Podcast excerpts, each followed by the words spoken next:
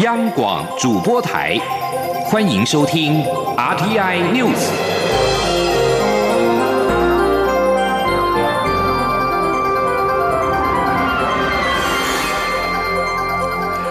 各位好，欢迎收听这节央广主播台提供给您的 RTI News，我是陈子华。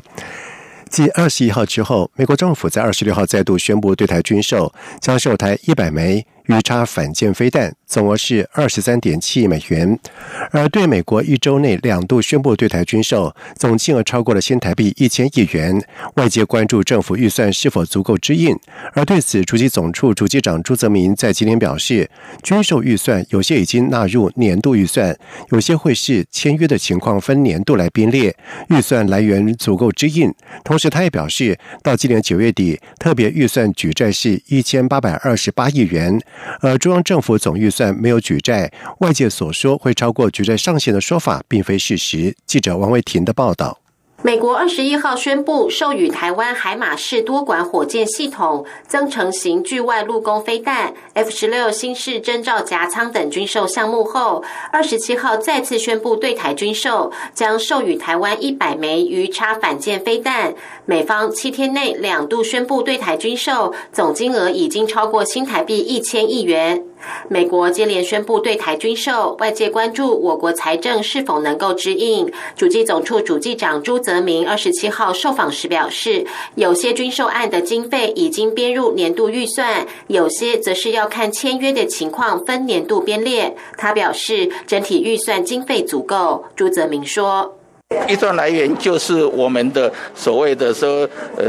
税科收入啦，的国营事业的盈余啦，啊，啊，啊，以及那个所谓的那个，呃，其他的一些收入的，就是既有的税入里面，我们去支应。那个一千亿啊，是是分好几年，啊，就就像战机采购预算，它虽然是两千六百亿，它是分六年。朱泽明也表示，外界质疑政府财政将超过举债上限等说法并非事实。他指出，一百零九年度中央政府总预算到目前为止仍有结余，而且没有举债，而特别预算到九月底为止举债金额为一千八百二十八亿元。中央广播电台记者王威婷采访报道。美国政府在二十六号再度宣布对台军售，这也是美国总统川普上任之后第九度的军售。对此，总统府发言人张敦涵在今天表示，这不仅显示了美国政府基于《台湾关系法》再次以具体行动履行六项保证的安全承诺，也充分展现了美国政府对协助台湾强化自我防卫能量的高度重视。空军在今天表示，共军一架。运八远程电子干扰机侵犯台湾西南防空识别区，空军除了派遣空中巡逻兵力应对之外，也实施广播驱离、防空飞弹追踪监控。而这是从九月十六号以来中共军机第二十五度的扰台，而共机竟然是频频扰台，中国的抽沙团也是频繁入侵我国海域违法盗采。为了贺阻中国。采沙船频繁欺门踏户，进入我国海域违法盗沙。民进党立委赖瑞荣以及管碧林提案修法，应对这类非法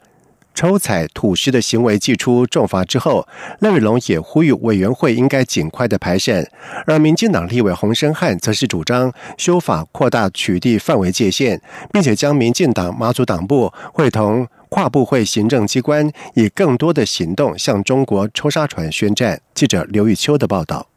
共机近来频频扰台，中国抽沙船也频繁入侵我国海域违法盗沙。马祖南干外海日前甚至出现大批中国抽沙船成群结队违法抽沙，阵仗仿佛包围南干岛，引起马祖居民恐慌。民进党多名立委主张，也以修法等更多行动，遏阻中国抽沙船亲门踏户。其中，民进党立委赖瑞龙提出《中华民国专属经济海域及大陆交层法》修正草案。你对在我国专属经济海域或是大陆交层，以采取土石之方式故意损害天然资源或破坏自然生态者，加重罚则，可处最高七年有期徒刑，得并科新台币五百万元以上五千万元以下罚金。而民进党立委管碧林也有类似的修法版本，除了加重盗采经济海域土石的刑度外，甚至将罚金提高到最高一亿元。赖瑞龙受。访时表示，相关修法草案已在院会一读，交付委员会审查。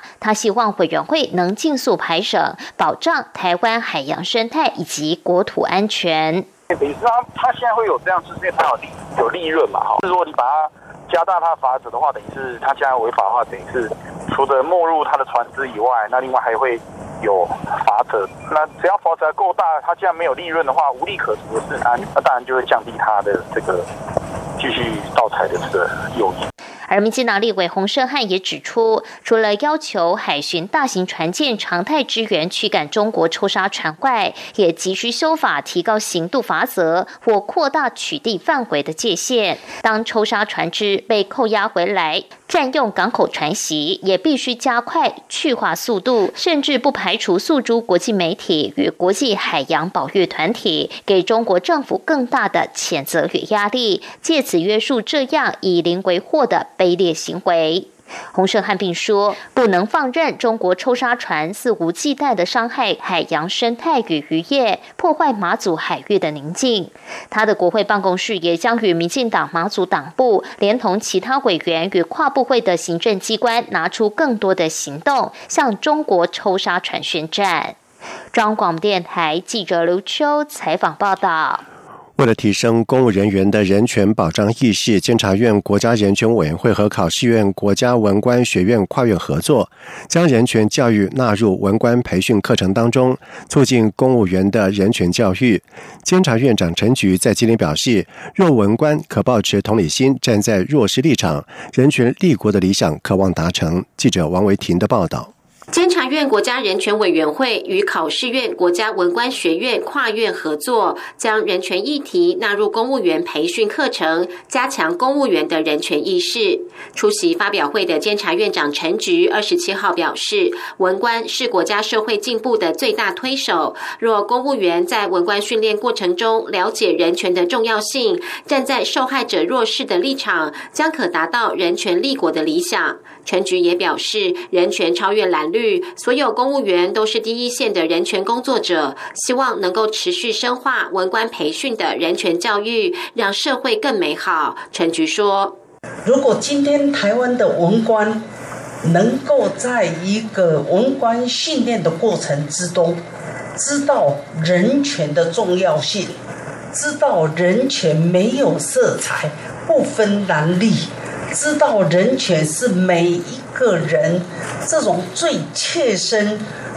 人对人的尊重、同理心，跟人对人的一个基本的维护、爱护。我想，如果我们有这样的观念，尤其就从文官开始。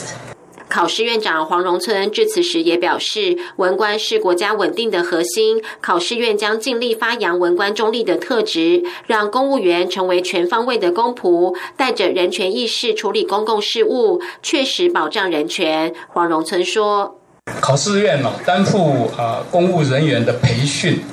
强化行政中立，而且落实文官伦理价值这些重大职务。”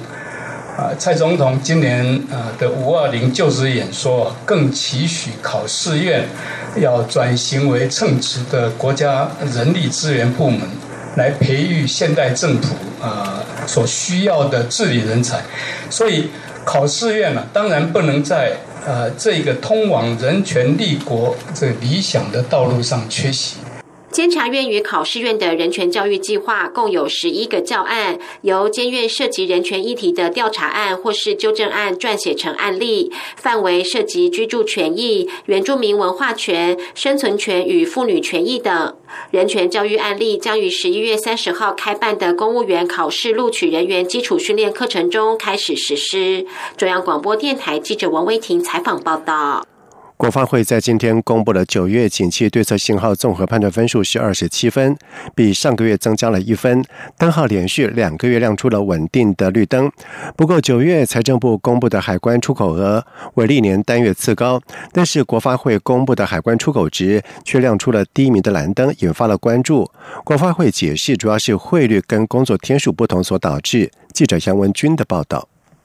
国发会二十七号公布九月景气对策信号，综合判断分数为二十七分，较上月增加一分，灯号续成稳定绿灯。九项构成项目中，批发、零售及餐饮业营业额转成黄红灯，分数增加两分；工业生产指数、制造业销售量指数也转成黄红灯，分数各增加一分。不过，股价指数、海关出口值、机械及电机设备进口值都变。灯分数各减少一分，其余三项灯号不变。值得注意的是，九月财政部公布的海关出口额为历年单月次高，年增达百分之九点四，但国发会公布的海关出口值却亮出低迷蓝灯，增幅变成负百分之三，引发关注。国发会解释，主要是财政部公布的出口金额是以美元计价，但国发会是用台币计价，加上今年九月工作天数较去年多三天，所以经过计调后才会出现落差。若观察实质海关出口值，表现是还不错。国发会经济发展处处长吴明慧说：“然后一些新兴的一些像手持装置，它相关的一些需求，其实事实上我们的出口表现其实都是。”慢慢在好转，可是就是因为汇率的这个因素，所以这一次变成蓝灯。那至于进口的部分，我觉得基情是一个因素，然后还有汇率也是一个因素。国发会也指出，领先指标已连续六个月上升，累积升幅达百分之七点三五；同时指标连续四个月上升，升幅达百分之三点四，反映国内经济逐渐趋稳。中央广播电台记者杨文君台北采访报道。卫福部机关署在今天表示，截止到十月二十六号，流感疫苗接种不良事件通报约七十六件，有四名年纪介于六十二岁到七十七岁者接种之后死亡。而这四名死者接种的疫苗有三人是赛诺菲疫苗，一人是国光，大约在接种之后三到十天死亡。而机关署副署长庄仁祥表示，针对国内通报的严重不良事件以及死亡的个案，经和会同专家初步研判，个案症状或死亡原因与自身慢性病较有相关，也建议维持现行的流感疫苗接种政策，仍应持续密切监测。接种不良的事件，而韩国连日都传出有民众已因接种流感疫苗之后死亡。庄元祥表示，韩国调查结果显示，该国死亡案例跟接种流感疫苗无关，仍继续执行接种的计划。而目前除了新加坡采行预先停止两款流感疫苗的使用之外，无其他国家暂缓执行流感疫苗的接种作业。在外电消息方面，主张香港独立的团体学生动员在今天早上在脸书发文指出，前召集人钟汉林在今天早上失联。有报道表示，钟汉林再次被警方国安人员逮捕。而官方的香港电台引述警方消息证实，钟汉林在今天早上被警方逮捕，原因是。涉嫌煽动他人分裂国家。有海外媒体报道，钟汉林被捕前曾经试图寻求美国驻港总领事馆政治庇护。钟汉林曾经在七月二十九号遭到国安处人员的拘捕，其他涉嫌煽动他人分裂国家。其后获准交保外出。在港区国安法在七月一号凌晨实施之前，学生动员公布，召集人钟汉林已经根据组织会章停止香港的一切事务，即日起遣散香港全数的。党成员，而组织事务将交由海外成员继续的运作。学生动员海外成员将设立外国分部接管组织的一切事务。美国和日本在二十六号开始举行联合军演，驻日美军司令施奈德表示，两个。国家的整合性的部队运作能力，可以运送部队到钓鱼台列屿，也就是日本称为间隔诸岛的防卫。同时，日媒指出，这可视为是美军牵制中国的发言。美国跟日本在二十六号起在日本周边进行锐利海陆空军事演习，为期十一天。日本放送协会 NHK 报道说，施奈德和日本防卫省武官最高领导统合幕僚长山崎幸二二十六号在日本海上自卫队。护卫舰加贺号上举行记者会，施奈德在记者会上表示，实施联合演习清楚展示了美日同盟不断增强的力量。他并且说，美日整合性的部队运作能力可以运送战备部队到钓鱼台列屿进行防卫。以上新闻由陈子华编辑播报，这里是中央广播电台台湾之音。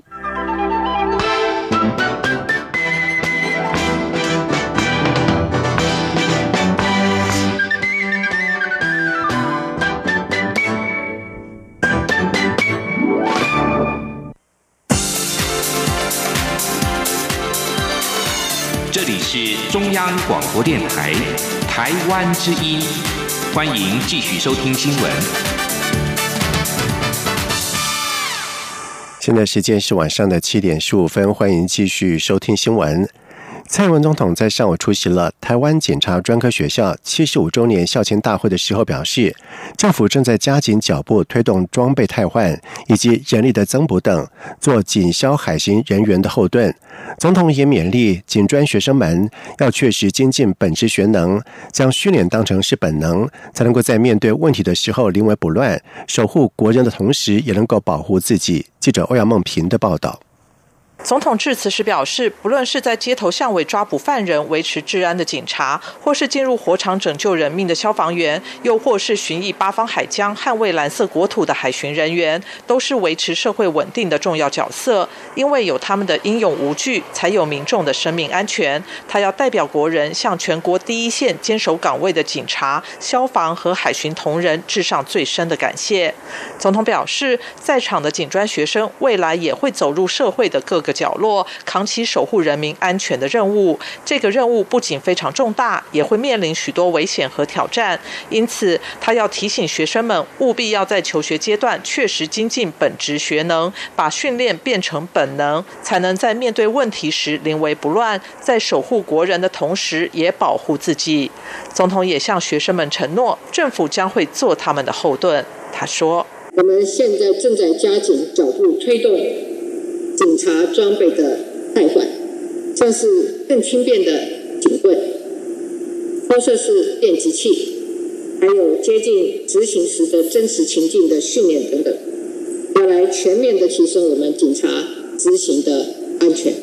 在消防的部分，总统指出，包括充实汰换车辆装备器材等各项补助，五年内增补三千名消防人力的计划，都正按照进度持续落实当中。筹组海巡舰艇发展计划也正在积极推动中。四千吨级巡防舰嘉义舰已经在今年六月命名下水，未来也会有更多新的海巡舰艇加入服役。他并再次强调，政府会做警消海巡人员的后盾，一定说到做到。全体国人也会给予最大的支持。中央广播电台记者欧阳梦平在台北采访报道。经济部在今天公布了今年第三季我国受理专利申请以及商标注册申请的最新趋势，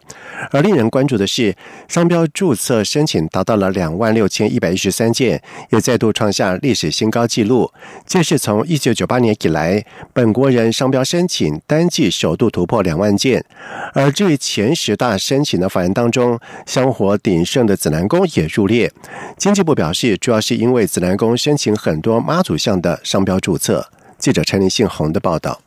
南投县主深圳紫南宫主要供奉土地公及土地婆，庙宇建立于清朝乾隆十年，也就是西元一七四五年，迄今已经有两百七十五年历史。紫南宫的钱木发财金和开运金鸡，更是许多信众每年积极求取，以供来年顺利发财的象征品。紫南宫相关周边商品也不少。今年重阳节还特地准备新台币一万元红包、一条玉佩项链，以及利用土地公、土地婆身上的金牌重金打造的一钱金戒指，致赠镇内十三位百岁人瑞。由于紫南宫的周边商品相当多，因此根据经济部的统计，第三季本国商标注册申请案件中，前十大法人紫南宫也入列，申请件数达到四十五件。经济部智慧局局长洪淑敏说。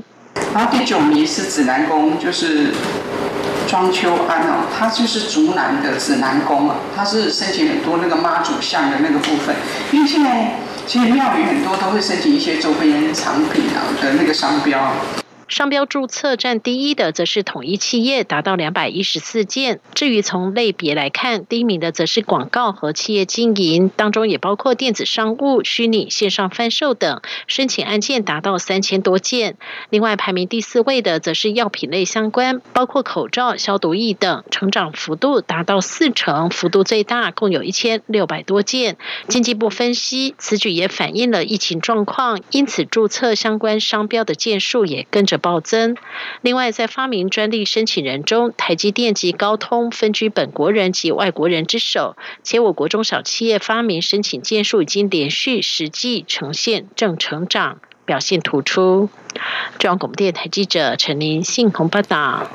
台北证券市场盘中零股交易在昨天上路。根据证交所的统计，首日的盘中零股交易大约占了大盘的比重百分之零点二二，买气还算热络。不过，前五大热门股在今天股价受到美股大盘的影响，多呈现回档。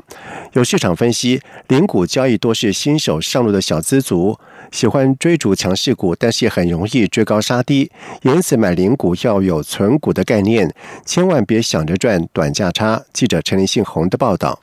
根据台湾证券交易所的统计，盘中零股交易制度二十六号上路，在小资族踊跃进场下，被誉为护国神山的台积电和金融股玉山金人气最高。全天盘中零股成交达四百九十一万多股，总额新台币四点二亿元。加上盘后的零股交易，股数较过去成长约百分之一百四十。另外，成交金额也较过去大幅增加百分之五百。不过，市场也发现，盘中零股交易虽然有助于活络市场，但不少新手上路的小资族却有个迷思。毕竟，零股交易是为让买不起高股价的小资族能够参与，但人得要有分批进场存股的概念，最忌追高杀低。启发投顾副总李永年说。那这种小资族，他们去追逐强势股是一个一个惯性吧？新手投资人的习惯嘛，就是追高杀低嘛。除了别跟着追高，由于买零股的价位通常会比买整股还要高，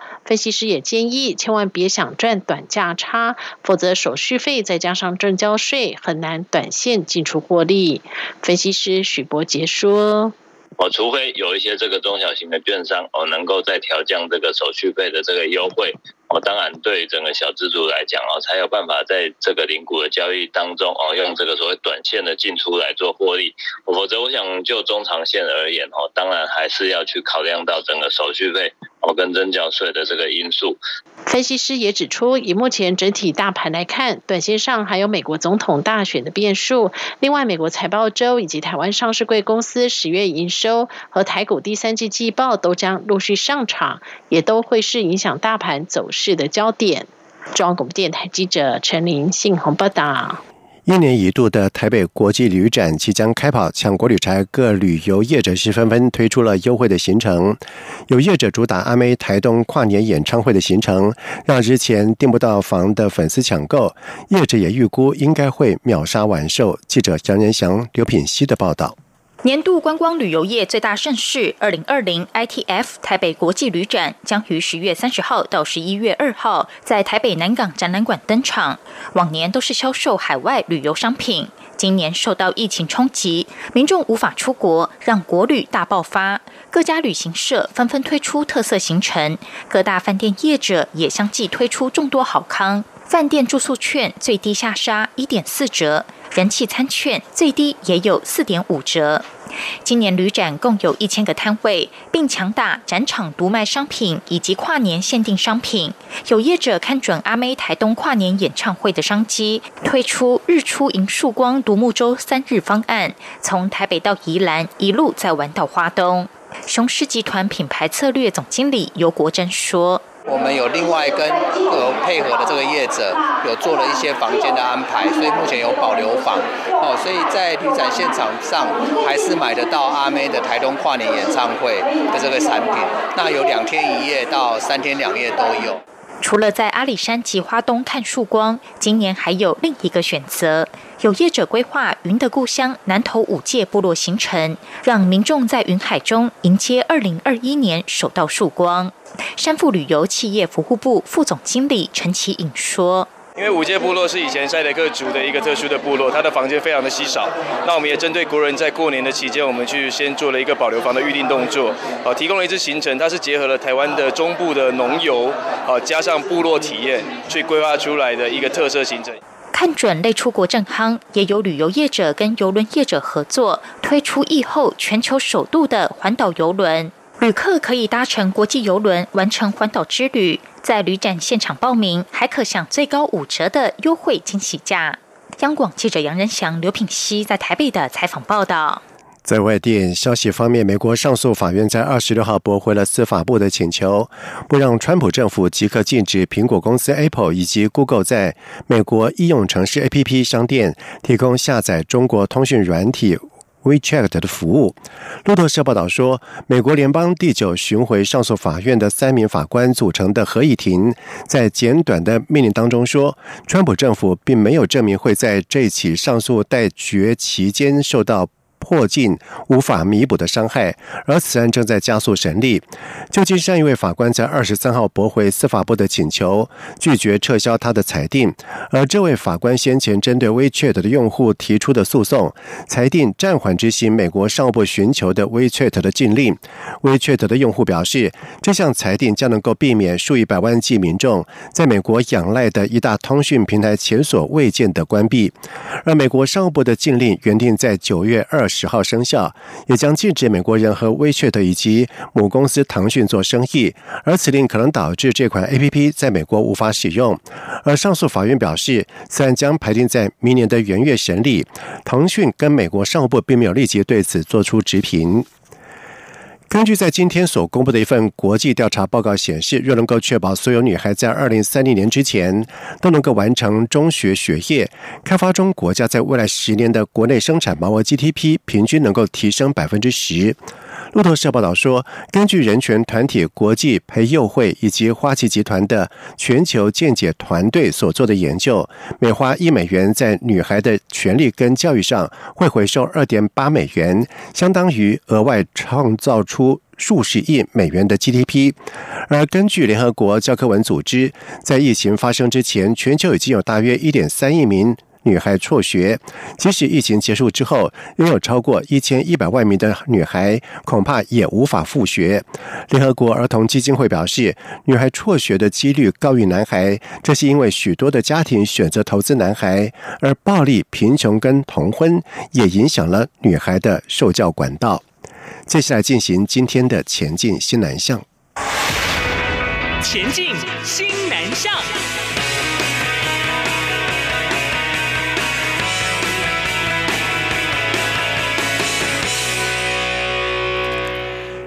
驻台代表李应元在日前和国际人道救援组织边境联合会执行长汤普森共同签署了年度的合作协议，由台湾捐款以及捐口罩给泰缅边境的难民，来协助他们改善生活的条件，展现人道外交精神。